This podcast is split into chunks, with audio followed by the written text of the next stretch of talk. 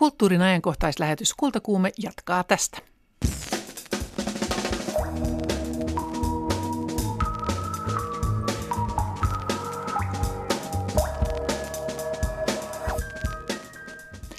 Sata vuotta sitten Pietarissa alkoivat tekstiiliteollisuuden naiset lakkoilla elintarviketilanteen vuoksi ja lakkoilun laajetessa joutui Venäjän keisari Nikolai II luovuttamaan kruununsa veljelleen, joka kieltäytyi siitä ja Venäjä siirtyi väliaikaisen hallituksen aikakauteen.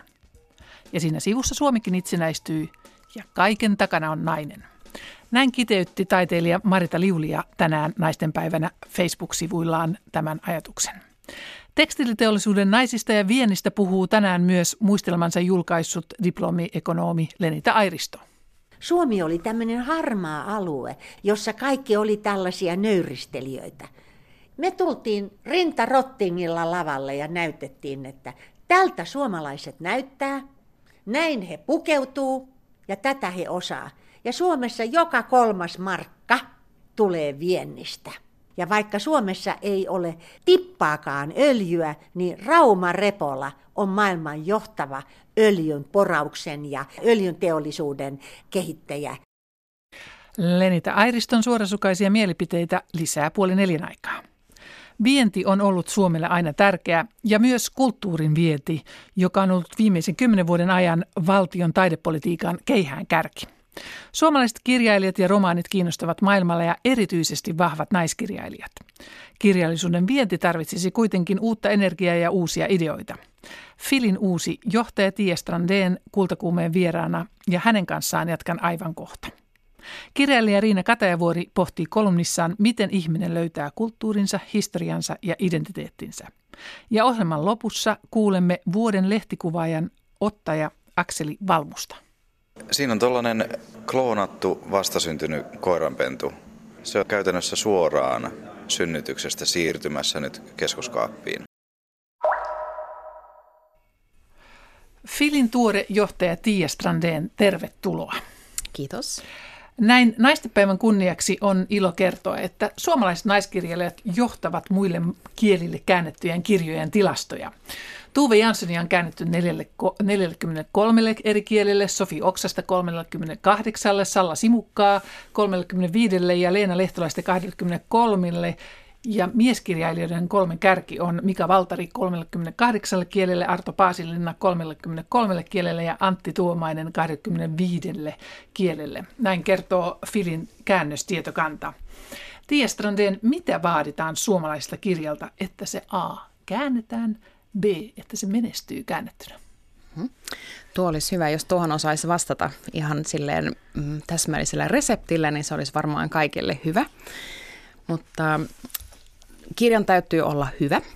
Eh, siinä kirjassa pitää olla jotain sellaista, joka on eh, sopusuhtaisesti, universaalisesti ymmärrettävää, mutta sitten siinä pitää olla jotain semmoista, mitä ei löydy siitä kohdemaasta. Jotain sellaista, joka on erilaista, eh, joku erilainen ääni, se suomalaisuus, joku pieni hipasu eksotiikkaakin on aina, aina ihan hyvä, mutta ei saa olla liikaa. Se pitää kuitenkin olla ymmärrettävä siellä kohdemaassa.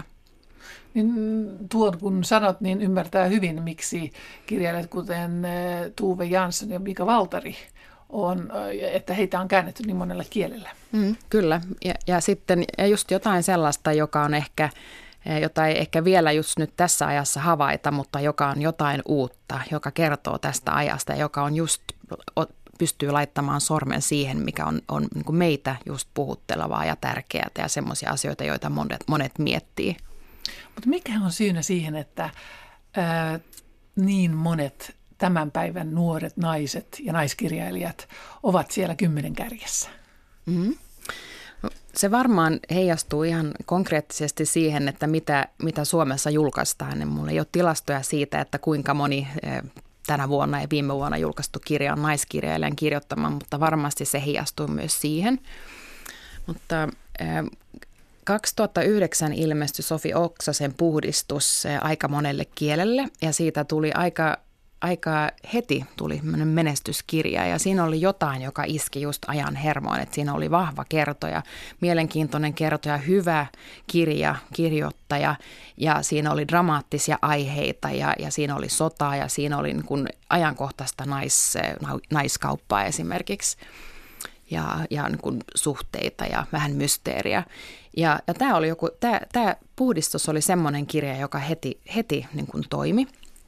Mä muistan ensimmäisen kirjamessun, kansainvälisen kirjamessut, jolla mä olin Filissä aloittaessa, niin oli Lontoon kirjamessut 2011.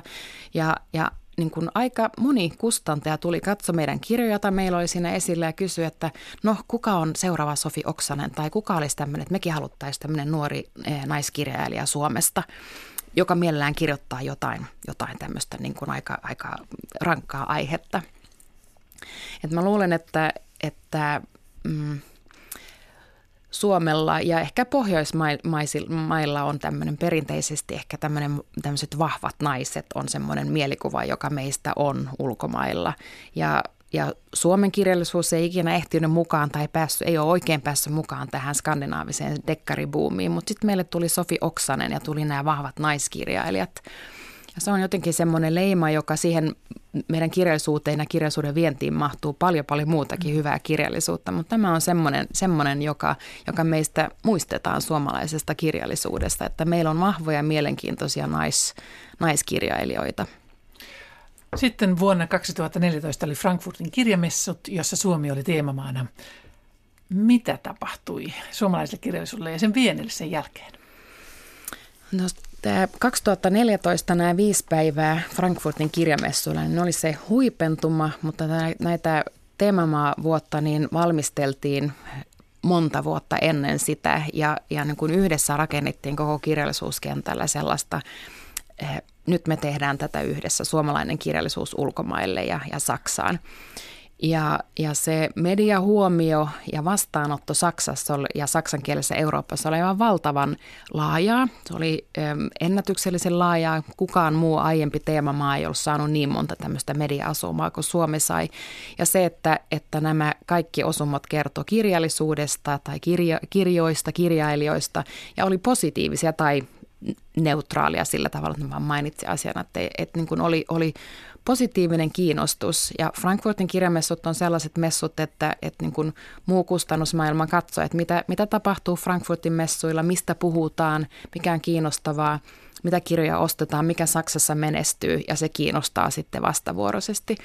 Eli yksi hyvin selkeä mm, jatkumo tästä Frankfurtista oli se, että jos katsoo meidän, meidän tilastoja, että mitä, mille kielelle käännetään eniten suomen, suomen kirjallisuutta, niin Saksa on aina ollut siellä kärjessä.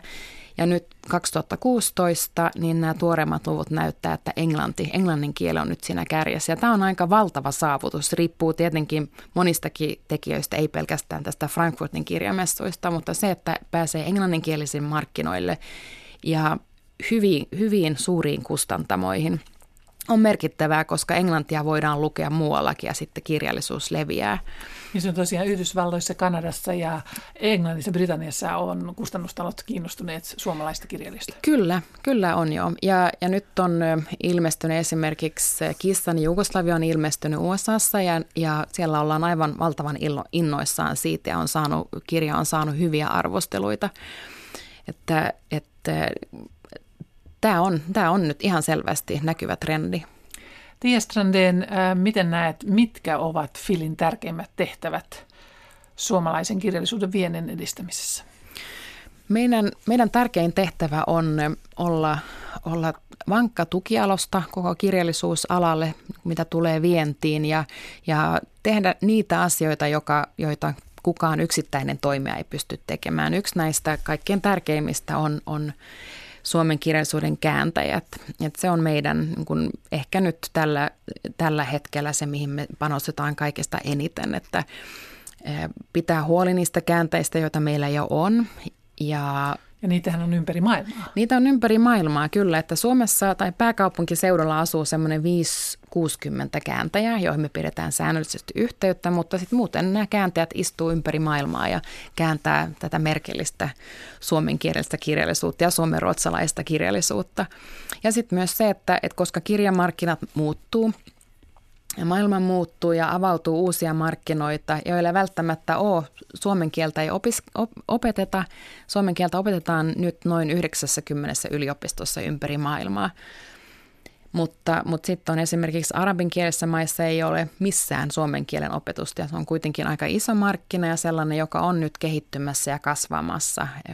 Brasilia, Brasilian portugali on sellainen kieli, jossa, johon myös tarvittaisiin kääntäjä Suomesta suoraan. Turkki on yksi sellainen kieli, jolle my- myös tarvittaisiin kääntäjä lisää, joka kasvaa. Ja sitten myös nämä suuret kielet. Englanti on sellainen, johon tarvitaan lisää kääntäjiä.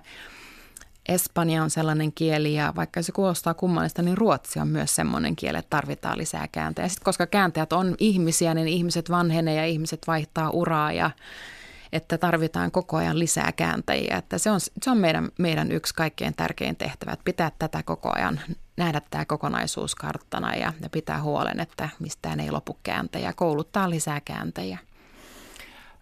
Sofi Oksanen on muun muassa kritisoinut, yksi niistä, joka on kritisoinut sitä, että Suomessa julkaistaan hyvää maailmanluokan kirjallisuutta, mutta sen viennissä on edelleenkin monia ongelmia. Mik, mitkä ongelmat ovat suurimpia? Meillä on, meillä on nämä viennin kaikki perusmekanismit mun mielestä nyt hyvin, hyvin hallussa, että on ammattimaisia kirjallisuuden oikeuksien myyjiä, agenttia on nyt meillä peräti kaksi agentuuria ja sitten suurimmassa kustannustaloissa on omat foreign rights-osastot ja nämä myy, myy, myyjät on ammattilaiset ja ovat vuosien aikaan kartuttaneet ulkomaista kustantajaverkostoa. Meillä on hyviä kääntäjiä, niitä tarvitaan lisää, mutta on hyviä kääntäjiä ja myös tämä kääntäjien tekemä lähetystyö omissa maissaan, se toimii oikein hyvin ja meidän kirjallisuus on hyvää, laadukasta ja koko ajan kehittyvää ja, ja sillä tavalla myös hyvää, että, että se edustaa kaikkia, kaikkia genrejä. Meillä, meillä ei ole pelkästään yhtä esimerkiksi vaan hyviä dekkarikirjailijoita, vaan, vaan niin kuin kattavasti kaikki kentät on, on edustettuina. Mun mielestä mm, koko ajan voi parantaa ja, ja kuuluukin parantaa just mitä tulee kirjallisuuden eri mekanismeja. Mutta, mutta sitten on tietenkin sillä, sillä tavalla myös, että kaikkia hyviä kirjoita, joita Suomessa kirjoitetaan julkaistaan, niin ne vaan ei toimi ulkomailla monistakin syistä. Että ehkä siellä kohdemaassa on omasta takaa juuri tämmöistä kirjallisuutta tarpeeksi paljon, tai sitten tämä kirja on jollain tavalla – liian, liian omaperäinen, liian suomalainen, tai sitten se on liian universaali kirja, joka esimerkiksi sijoittuu kokonaan Albaniaan, ei ehkä ole semmoinen kirja, joka kiinnostaa ulkomaille. Tai siihen voi olla, siihen voi olla monta, monta eri, eri syytä. Ei ole tarkoituskaan, että joka ikistä kirjaa, joka kirjoitetaan Suomessa, että sitä viedään ulkomaille. Ää, jos verrataan, sanoit, että Suomessa on tämä vientiala, kirjallisuuden vientiala kehittynyt, mutta Ruotsissa kustantamoilla on ollut omia vientiosastoja yli 15 vuotta ja itsenäisiä kirjaagentteja jo yli 20 vuotta ja heitä on paljon. Ja, ja kun sanoit tuossa, niin Suomessa on muutamia. Miksi vienen eteen Suomessa ei tehdä enempää? Ruotsi on siinä mielessä ehkä epäoikeudenmukainen vertailukohde. Että meitä vois, jos meitä verrataan Tanskaa ja, ja Norjaan, niin me ollaan aika samassa, samassa kohdassa. Että Ruotsissa on nyt, mutta tämä just, että Ruotsin agenttiverkostokin on nyt kasvanut aika paljon, mutta se on niin kuin viimeisen viiden, kuuden vuoden aikana, että siellä on sielläkin oli muutama agentti ja nyt siellä on noin 20. Onko se dekkareiden salaisuus, menestyksen salaisuus? Mä luulen, että se osittain on, että, että niin kuin nähtiin, että ruotsalaista kirjallisuutta voidaan viedä ja sitten, sitten dekkareita kirjoitetaan paljon Ruotsissa ja te, ruotsalaisia dekkareita kysytään edelleen todella, todella paljon. Mutta, mutta kyllä Suomessa tehdään kirjallisuuden viennin edistämisen paljon ja viedään kirjallisuutta. Tietenkin siinä vaiheessa, kun koko kirja-ala on, on hieman pulassa ja kirjoja ei myydä tarpeeksi ja, ja tar, tarvii saada tulovirtaa, niin se markkina, johon suunnataan on kotimaan markkinat, koska sieltä tulee myynnin tuloja ja kirjallisuusvienti ei, ei tuota hirveästi rahallista tuloa, että se, mikä saadaan kirjallisuusviennissä, se mikä on se, se, se tulo, niin se on jotain muuta kuin rahallista. Se on hyvin tärkeää, en usko, että kukaan ikinä sanoisi, että ei enää myydä näitä kirjoja ulkomaille, mutta että pitää löytää se, mikä se on se arvo, joka ei ole rahallinen arvo, mutta sitten pitää saada sitä rahallista arvoa jostain muualta myös, että voidaan sitten viedä kirjallisuutta. Kirjallisuusviennin kärjessä ovat vuorotelleet kaunokirjallisuus sekä lasten ja nuorten kirjallisuus. Ja tosiaan lasten ja nuorten kirjallisuudesta Tuve Jansson on varmaan yksi ykkönen, mutta sitten myöskin siellä tulee hyvänä kakkosena Mauri Kunnas, joka on käännetty 31 kielellä. Ja sitten myöskin Aino Havokaisen ja Sami Toivosen Tatu ja Patu ovat tämmöisiä vientimenestyksiä olleet. Niin missä maissa on suurin kiinnostus suomalaista kirjallisuutta kohtaan? Perinteisesti Saksa on ollut se, se jonne on, on myyty kaikkein eniten, mutta nyt, niin kuin mä sanoin tuossa aiemmin, että nämä tilastot on nyt vähän muuttunut sille, että englanninkielinen markkina on nytten, nytten auennut. Ja yksi mun mielestä tosi hauska ja positiivinen yllättäjä nyt tällä top kolme listalla, minne on eniten myyty suomalaista kirjallisuutta nyt 2016 on Tanska, mikä on saavutus, koska pohjoismaiset markkinat on perinteisesti ollut eh, vähän vaikeampia kuin sitten vähän kaukaisemmat markkinat, että se on hyvin positiivista, että meillä on nyt Tanskassa ja Norjassakin suomalaisella kirjallisuudella menee erittäin hyvin. Että Norjassa ilmestyi nyt ihan muutaman päivän sisällä Laura Rinsetin Oneiron ja se on saanut aivan valtavan hienot arvostelut siellä. Tommi Kinnonen on myös menestynyt hirmu hyvin. Mikä maa ja kieli kannattaisi vielä ottaa haltuun? No mun mielestä ähm, espanjankielinen maailma on nyt semmoinen, mihin kannattaa panostaa, että latinalainen Amerikka on, on valtava alue, siellä ei välttämättä kaikki, koko kirjallisuusvienti vielä toimi ihan, ihan niin kuin sujuvasti tai sitä kehitetään koko ajan, mutta ehdottomasti mun mielestä espanjankielinen markkina ja sitten Aasia on semmoinen, joka kasvaa koko ajan. Kiina on tällainen markkina, joka, joka kannattaa ehdottomasti pitää mielessä.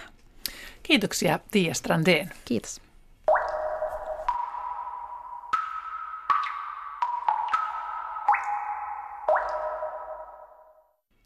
Nyt vuorossa Kultakuumeen kolumni, kirjailija Riina Katajavuori.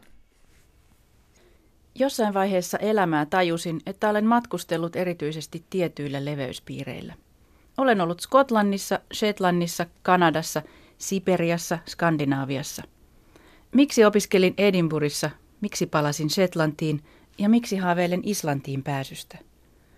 Olen lukenut kohtuu paljon pohjoista, metsäistä kirjallisuutta – Gradun tein kanadalaisesta kirjailijasta Margaret Atwoodista, jonka runoissa lunta riittää. En ole käynyt Afrikassa, Australiassa enkä Etelä-Amerikassa. Mieli ei haikaile kuumiin maihin tai Välimeren rannalle. Havainto on ilmeinen, taidan viihtyä juuri näillä leveysasteilla. Brittiläinen 37-vuotias kirjailija, journalisti ja muusikko Malaki Talak on kehittänyt leveyspiiriajattelusta projektin. Talak julkaisi toissa vuonna teoksen 60 Degrees North, Around the World in Search of Home, eli 60 astetta pohjoista leveyttä, maailman ympäri matkalla kotiin. Teos kertoo reissusta, jonka Talak tekee seuraamalla 60 leveyspiiriään. Matka vie muun muassa Grönlannin eteläkärkeen, Alaskaan, Kamchatkan niemimaalle sekä Tammisaareen. Mistä moinen pakkomielle? Talak kasvoi Englannissa, mutta vanhempien eron jälkeen muutti kymmenenvuotiaana äidin kanssa Shetlantiin, Skotlannin pohjoispuolella oleville saarille.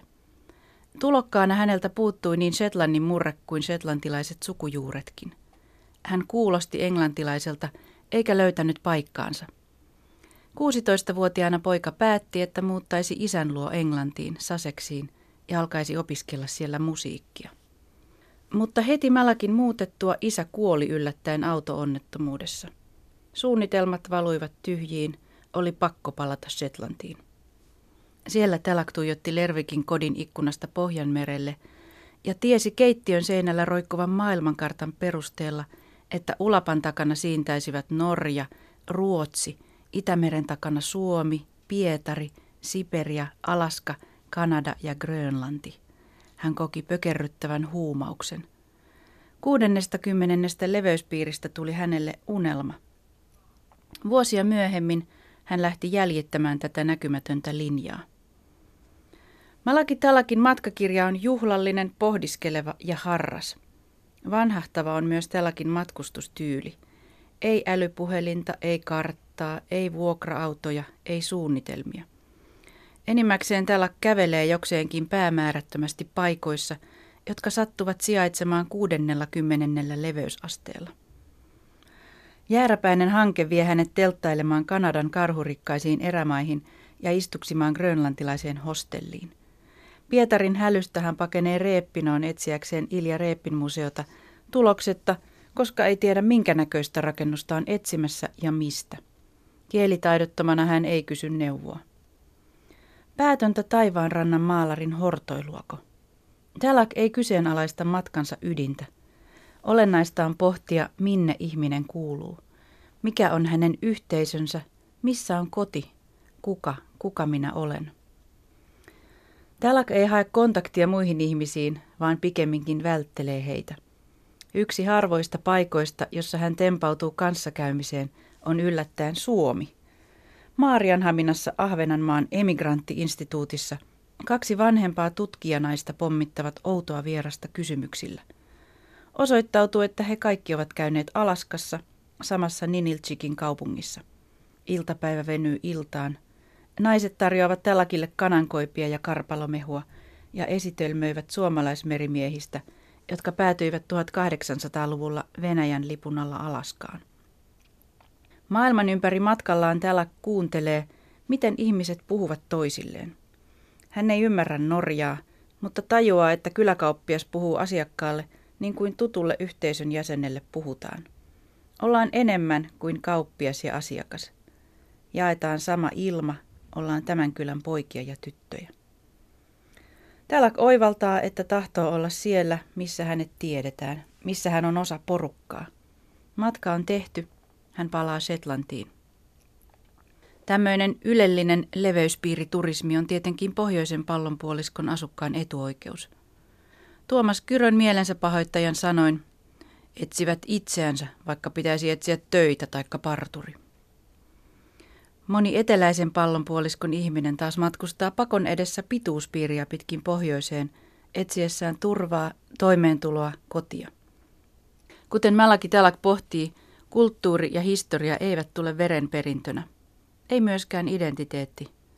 Ihminen löytää kulttuurinsa, historiansa ja identiteettinsä sen kautta, mikä tulee hänelle tutuksi ja siitä, mihin hän kiintyy. Annetaan tulokkaiden kiintyä ja kiinnittyä. Näin sanoi kolumnistimme kirjailija Riina Katevuori.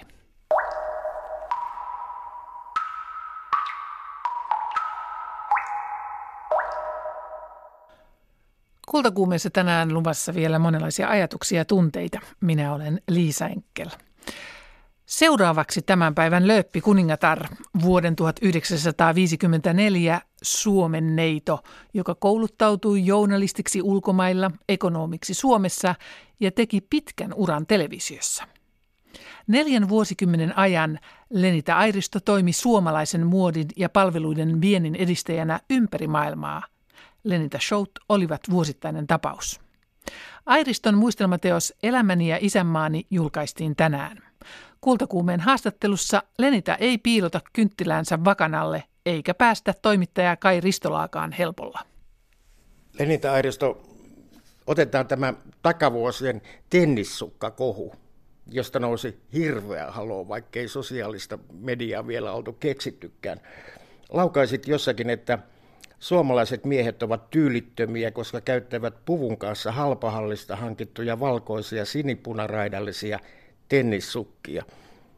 Osuiko maaliin ja upposi? Joo, ja siinäkin on vain puolet totta. Ja tämäkin, tässäkin johtaa jälleen tähän journalistikoulutukseen tonne, tonne tuota, Tampereelle. Eli että he käänsivät sen näin.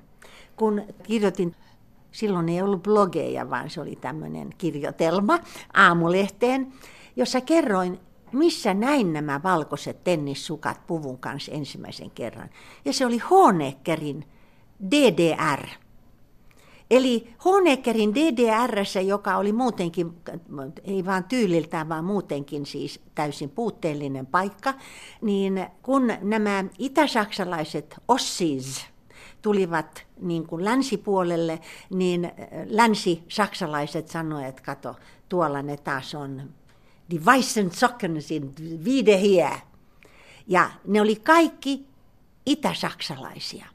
Ja sitten jostain helvetin syystä, niin jotkut suomalaiset rupes ajattelemaan, että tähän on helppo, bensa-asemalta saa näitä. Ja mä sanoin, että se on häpeä, että haluatteko te suomalaiset miehet, että teidät sotketaan itäsaksalaisiin, joiden taskussa on Honeckerin passi. Mutta siis tätähän ei tietysti, hän tämä niin kuin siivilöitiin pois. Farkkujen kanssa se kuuluu, mutta jos sä vedät peltipuvun, niin kuin niillä oli tämmöisiä peltipukuja, terylleen, joka kestää kaiken, niin kuin rakkausraamatussa, niin tuota, kun se terylleen puvun kanssa pidettiin valkoisia tennissukia, niin olihan se vähän tyylitöntä. Mutta tällä, että se aina otetaan mun kanssani esille, sillä on myöskin toinen asia. Se on se tapa, jolla torjutaan kaikki se tärkeä ja se arvokas, jota mä oon saanut elämässäni aikaan. Se kaikki kilpistyy siis vaan näihin tennissukkiin. Että hän on se, joka vaan puhuu tennissukista, jotta voidaan torjua minut. Niinpä, mutta ehkä sillä oli jopa Myönnä vaikutusta. pois. No, myönnän toki, ihan, ihan kernaasti Hyvä, että myönnän. olet myöntänyt. Seuraava kysymys. Olet koulutukseltasi diplomiekonomi ja ansioitunut yrittäjänä etenkin viennin edistystyössä. Mm. Suomi-showt, Lenitan muoti- ja matkailushowt sekä Success Story Finland 50 000 showt. työntekijää oli tekstiiliteollisuudessa. Naisia. Se on poissa. Ei ole muuta kuin ha- muutama hassu ompelija jäljellä. 60-luvulla, 70-luvulla ja vielä 80-luvullakin elettiin bilateraalista kaupankäynnin aikaa Neuvostoliiton kanssa. Niin hassasiko jotenkin suomalainen teollisuus mahdollisuutensa lännessä sen takia laiskuuttaan? Oliko se laiskuutta? Ahneutta. Ahneutta. Ahneutta ja laiskuutta. Huonoa yritysjohtoa. Se oli niin kuin todella, johdossa on vika vieläkin. Ei joka alueella, mutta nimenomaan kulutustavaroissa, niin, niin tuota, sinne oli hyvä myydä isot volyymit ja ei tarvinnut tuotekehitystä harjoittaa, ei tarvinnut markkinoida, vaan sinne. Ja sitten se oli tämän, se oli myöskin poliittinen ilmaisu. Oltiin hyviä ihmisiä, kun katsottiin, että Neuvostoliitto oli, se oli se, mikä edusti tulevaisuutta, ei Yhdysvallat. Muistelmissasi on useita esimerkkejä siitä, miten hassattiin mm. mahdollisuudet mm. länsimarkkinoilla. Joku on sanonut, että suomalaiselta muoti- ja tuotekentältä puuttuu sama kaupallinen monistamisen taito, mikä esimerkiksi ruotsalaisilla ja manner-eurooppalaisilla yrityksillä on. No mä sanoisin, että monistamisen taito on kyllä ehkä parhaimmillaan tuolla Ranskassa ja Italiassa, että siellä jatkuvasti vielä tehdään asioita. Ja se ei ole niinkään siitä monistamisen taidosta, vaan siitä, että, että siellä on esteettinen traditio, joka on hyvin vahva. Eli että ihmiset katsovat, että on kiva pukeutua hyvin. Tämä oli meillä 60-luvulla, koska kaikkien vaatekaapit oli ihan tyhjiä. Kaikki oli moneen kertaan vaatteet käännetty sota-aikana ja varsinkin pula-aikana, joka oli pitkä, eikä ollut oikein mitään kaupoissa. Niin tuota, sitten kun rupesi tulemaan, ja sitten tässä meidän design-muodissa oli myöskin erittäin tärkeä tällainen vire, että se oli länsimaista. Että se design halusi näyttää, kun liikutaan eri puolilla, että Suomi kuuluu länteen. Tässä nyt täytyy vaan sanoa, yleisradiolla on suuri syy ja, ja tuota, koko tällä poliittisella humpuukilla, jolla katsottiin, että tämä kaikki oli turhaa. Ja nytkin kun olin yhdessä TV-ohjelmassa jokin aika sitten, siellä oli kaksi tällaista nykyajan vähän vanhempaa herraa, mutta kun on vasemmistolaisia. Niin mä kesken tämän ohjelman sanoin, että anteeksi hyvät herrat, että mistä nämä teidän nuttunne on? Made in Bangladesh. Mä sanoin, että siinä on todella ihmisoikeuksien puolustajia. Kirjoitat, Ledita Airisto, kirjoitat jotenkin, jotenkin näin, että, että haute on tärkeää siksi, että se asettaa, asettaa riman korkealle kaikille Nimenomaan, muulle. kaikessa. Näinhän se on myös kännyköissä. On olemassa kännykän couture, se paras ot, tällainen tuota, tekniks, teknik, eli että täytyy olla se, mikä on parasta, ettei pidetä keskinkertaista parhaimpana. Ja sitä, se, se niin kuin tauti, tämä virus on levinnyt Suomeen. Mun täytyy aina sanoa, että Tavis on luuseri. Niin sekin slogani käsitettiin jotenkin väärin. No totta kai. Nämähän on kaikki nämä, jotka aina odottaa siellä siis torahampaat ojossa, että miten saadaan tuo nainen hiljaiseksi. Mitä itse asiassa tarkoitit silloin, kun sanoit, että Tavis on luuseri? Joo, se oli erittäin tiukka keskustelu, jossa käytiin näitä uusia nimenomaan globalisaatiotrendejä. Ja viittasin siinä Thomas Friedmanin kolumniin, jonka hän oli kirjoittanut New York Timesissa, Average is over. No, mähän käänsin sen tietysti niin kuin nykykielelle. Tavis on luuseri. Average is over. Tavis on luuseri. Vapaa käännös, mutta osuva mielestäni. Onnittelin itseäni todella, kun löysin tämän, tämän termin. Ja se on totta. Että, ja siinä Thomas Friedman sanoi, että miten Amerikassa on eletty aikaa, jolloin tavallinen työntekijä tekee teollisuus, teollisuudessa töitä ja ansaitsee kohtalaisesti ja elää omassa talossansa ja tämä American Dream ja ajaa, ajaa omalla autolla. Ja nyt tämän globalisaation myötä, niin tämä työ, niin se on siirtynyt pois ja työntekijät on jääneet Amerikkaan. Meillä sama juttu. Ja, ja tämähän on kaikki ennustettu ja sanottu, että juu, juu, että tuota, meillä nostetaan tämä tiedon ja taidon taso sille tasolle, että me suunnittelemme ja, ja sitten nämä vähän heikommat tyypit tuolla Aasiassa tekee. Väärin. Nämä heikot ihmiset Aasiassa tekee jo tätä suunnittelua ja kehitystä ja R&Dtä tota, research and development, eli tutkimusta ja kehitystä. Siis ei ne ole tyhmiä. Niillä on vaan ollut toisen niin kuin kiinalaiset, niin siellä Mao Tung on pitänyt niitä lieassa. Mutta siellähän on maailman johtavat yliopistot nykyään. Ihmiset opiskelevat siellä, kiinalaiset opiskelevat Yhdysvalloissa ja, ja myöskin tämä tekstiiliteollisuus, jonka tunnen melko hyvin, niin kun ne ovat nyt tuottaneet näitä Euroopassa suunniteltuja ja Amerikassa suunniteltuja vaatteita, niin siellä nyt on jo nousemassa uudet kiinalaiset suunnittelijat, jotka tekevät omaperäisiä uusia kiinalaisia otkutyrvaatteita. Eli että tähän kaapataan koko juttu. Ja minusta hienoa, kun tässä oli Ylen uutisissa – pari päivää sitten tai vähän pitemmin aika, niin oli tällainen performanssitaiteilija Abramovic, joka sanoi, että minua hämmästyttää nykyihmisten laiskuus. Marina Abramovic, jonka näyttely on juuri avautunut Moderna Museetissa Tukholmassa. Kyllä, joo. Hänen sanojaan kannattaisi kuunnella. Nimittäin kun sä kuuntelet tätä, tätä tämmöistä sosiologista höpinää, jossa yritetään miettiä, että millä ihmiset jaksaa tehdä töitä ja mistä ne saa innostuksen, niin eihän mä voi muuta kuin huokailla. Ja kaikkeen tähän annetaan niin kuin rahaa, että ihmiset tutkii tällaista. Kun ennen vanhaa, niin tehtiin töitä ja oltiin iloisia siitä, mitä saatiin aikaan. Ja sitten pidettiin lomaa ja sitten taas tultiin sorvin ääreen vuosikymmenien aikana yhdistit Suomi showcaseihin muodin ja paperiteollisuuden sekä teknisen osaamisen laivanrakennuksesta elektroniikkaan. Se oli iso, iso konsepti, jota vietiin, vietiin ympäri maailmaa. Mitä sillä on tapahtunut? Sehän on saanut helvetisti aikaan. ennen kaikkea siinä oli Finnair, joka oli sen oikein primusmoottori. Finnair avasi reittejä sinne, minne meidän teollisuutemme halusi viedä, jossa oli nämä ostajat. Ja mene Lappiin ja kato, sehän täyttyy kohta.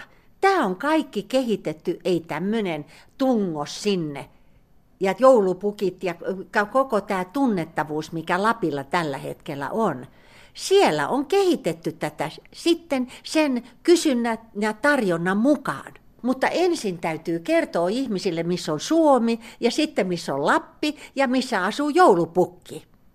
Ja tämä on saatu aikaan. Mä sanon, että tämä alkoi jo, Tarvajärvi aloitti, ihmiset naureskeli hänelle. Tarva oli fiksu tyyppi, paljon fiksumpi kuin nämä hänen naureskelijansa. Ja tuota, sitten tuli Finnair kehiin, Tarvaa äh, niin kuin tukemaan. Mä olin mukana näissä kaikissa jutuissa. Kaikki nämä isot showt loppu siihen, kun joulupukki tuli lavalle. Ja se, että, että kun ihmiset eivät tienneet Suomesta mitään, tämä oli ennen EUta, Suomi oli tämmöinen harmaa alue, joku tämmöinen Neuvostoliiton sata, salasatelliitti, jossa kaikki oli tällaisia nöyristelijöitä. Me tultiin rintarottingilla lavalle ja näytettiin, että tältä suomalaiset näyttää, näin he pukeutuu ja tätä he osaa. Ja Suomessa joka kolmas markka tulee viennistä. Ja vaikka Suomessa ei ole tippaakaan öljyä, niin Rauma Repola on maailman johtava öljyn porauksen ja koko tämä öljyn teollisuuden kehittäjä ja teollinen tuottaja. Niin onhan tämä että kyllä, mutta ei tämä ole mitään tällaista opintorainaa, missä siis ukot pannaan istumaan ja nukkuu siellä ja niille sitten sormi pystyssä esitellään. Minä tiedän, miten miesten huomio saadaan puolelle. Ja ne oli kaikki 35-vuotiaita, 40 50 alan myyntimiehiä, markkinoitsijoita. Niille on tuotava asiat niin, että nehän liimautuu penkkiä ja sanoo lisää. Ja näin tehtiin, mutta se ei ollut ihan helppoa, koska kirjoitat myöskin siitä, miten, miten esimerkiksi ulkomaankauppaliitto ja, ja jotkut yritykset eivät tähneet asiassa mitään mieltä. Ei, no ulkomaankauppaliitto, sehän on täynnä tonttuja. Eihän, eihän, siis sehän on klikki. Sehän oli siis klikki. Siis nämä tyypit, joita mä siellä tapasin, niin eihän, mitä ne on saanut aikaan? Ne on muuta kuin muuttanut nimensä Finproksi. Se on suuri saavutus, mutta ei siellä mitään suuria, suuria ajatuksia ole. Kun oltiin, hyvän esimerkin annan, ettei kukaan sano, että mä syytän suotta. Kun oli Shanghai maailmannäyttely, muistat varmaan, ja siellä oli sitten suomalaiset mukana, niin Finpro oli tehnyt sellaisen ää, sopimuksen siellä tämän ää, maailmannäyttelyn kanssa, että mitkään logot ei ollut esillä brändejä ei saanut esittää. Eli Suomi esiintyi siellä. Se oli tämä iso paviljonki ja sitten se oli pienellä Finland, niin että jos ei ollut hyvä näkö, niin sitä ei nähnyt. Ja kaikki oli sitten näin, koska tämä ei ole kaupallinen. Sivussa, siitä vähän matkan päässä oli France, Ranska. Siellä oli Renault, siellä oli Hermesin käsilaukut, siellä oli otkutyyriä ja, ja mitä tahansa. Kaikki brändit esille. Ja sitten kun mä tämä, siellä kävi meidän poliitikko ja Pekkarinen oli siellä ja kuvautti itsensä hienosti tämän paviljongin edessä. Kukaan ei kysynyt, että tähän on perseestä. Että siis maksetaan valtiomakso, yritykset makso, ja kukaan ei tiennyt, mitä nämä tuotteet on. Kivoja tuotteita, mutta ne piti käydä sitten jostain tietokoneesta katsomassa, että mitä ne on. Ja tämä oli Finpron aikaansaannos, niin kyllähän sen nyt kertoo, että, että millä tasolla heidän mielikuvituksensa on. Tämä on totta. Tarkista. Mä pääsin, pääsin A-studioon ja otin tämän asian esille. Ja sitten soitettiin sinne Finpron edustajalle, joka sanoi, että olisihan se mautonta, jos täällä olisi räikeitä brändejä. Niin mä ajattelin, että onko ne siis dementia tapahtunut. Nämä vientitapahtumat no, tuotit joo, itse. Ja... Kyllä, kyllä. Mutta siinä oli kauppa- ja teollisuusministeriö, tuki sitä. Brur Valruus oli silloin kansliapäällikkö ja hänelle vein aina koko budjetin ja siitä hän katsoi, miten paljon valtio tukee sitä. Mutta ensin piti tietysti myydä tämä idea teollisuudelle. Ja totta kai aina pitää aloittaa viisaimmasta päästä. Ensimmäisenä soitin Kasimir Äänruutille. Sitten sen jälkeen soitin Tauno Matomäelle. Tauno Matomäki sanoi, että onko Kasimir tulossa mukaan? Kasse. Mä sanoin, on, on, se on sovittu jo. Sitten mentiin Rauma Repolalle, hän tarjosi meille koko kuvausryhmälle kahvit. Kasse tarjosi muistaakseni lounaan. Ja, tuota, ja sitten tutustuttiin kaikkiin näihin juttuihin. Ja miten ylpeitä nämä miehet oli siitä, että he olivat luoneet tällaiset puitteet. Että he olivat tehneet brändin, että Suomessa tehtiin ainutlaatuisia asioita. Nyt me olemme renkejä omassa talossamme. Täällä on Turun telakka ja täällä on Uuden kaupungin mersut ja lisää, mikä tämä on tämä Tesla, jonka pitäisi tulla tänne. Puhutaan vaan, että työllistetään. Me ollaan renkejä omassa talossa. Näin siis sanoi Lenita Airisto. Toimittajana oli Kai Ristola. Lähetysikkunassa ja varmaan moni radiokuuntelijakin niin sai kokea erilaisia tunteita ja heräsi kaikenlaisia ajatuksia lähetysikkunassa. Eräs kuuntelijoista kommentoi, että ehkä Lenitaa kuunneltaisiin arvostavammin, jos hän olisi pari piirua verran vähemmän ilkeä ja kiukkuinen. Vuoden kuvajournalismipalkinnot jaettiin eilen illalla. Vuoden lehtikuvan otti Akseli Valmunen. Kuva on otos kloonatusta koiranpennusta. Valmunen otti sen Soulissa Etelä-Koreassa sijaitsevassa laboratoriossa, missä kehitellään kloonausmenetelmiä. Hän oli siellä Helsingin Sanomien kuukausiliitteen juttukeikalla. Tuomariston mukaan Valmusen kuva on ikoninen otos, otos luonnollisesta olennosta epäluonnollisessa ympäristössä. Siinä on tuollainen kloonattu vastasyntynyt koiranpentu. Se on tota, niin kuin käytännössä suoraan synnytyksestä siir- siirtymässä nyt keskoskaappiin. Ja siis käytännössä ehkä muutaman sekunnin vanha pentu. Tässä on siis pieni musta koiranpentu, silmät kiinni vastasyntynyt ihmisen käsissä. Ihmisellä on tällaiset muovihanskat. Mitä ajattelit, kun otit sitä ja mitä asioita otit huomioon? Toi tilanne itsessään, niin se oli aika nopea. En mä tiennyt, että tällainen tilanne tulee. Et mä vaan huomasin, että nyt se syntyi, se koira. Se tuli sieltä vatsasta, koska ne tulee siis keisarileikkauksella eikä perinteisin menetelmin niin sanotusti. Niin, tota, niin mä ajattelin, että nyt tässä on siirtymä, niin siitä pitää saada kuva.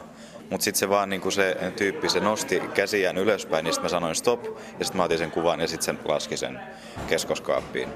Sen jälkeen kyllä otettiin vielä kuva, koska laboratorion johtaja halusi, että, että siinä on ne laboratorio-ihmiset vierekkäin ja niillä on yksi klooni sylissä. Se otettiin niin kuin vielä sen jälkeen, että se otettiin uudestaan keskoskaapista, mutta, mutta se tuntui jotenkin niin sellaiselta teennäisen lavastukselta. Se, siitäkin tuli aika semmoinen ikonimainen kuva, mutta, mutta silti tämmöinen pieni pentu, joka huutaa ensimmäiset huudot ja hengittää ensimmäisiä kertoja, niin siinä on jotenkin se on tavallaan koko elämän alku. On se sitten kloonattu koira tai on se ihminen, kumpi tahansa. Mä peikkaan, että se olisi ihan yhtä tehokas kuva on se sitten, olisi se ihminen tai koira. Mikä ton koiran rotu on? Öö, mun käsittääkseni se on Pelkian paimenkoira. Näitä Pelkian paimenkoiria siellä, siellä kloonataan aika paljon viranomaiskäyttöön, koska ne on hyviä huume- ja pommikoiria. Niin, niin käytännössä, käytännössä niin tämä on todennäköisesti yhden sellaisen jatke.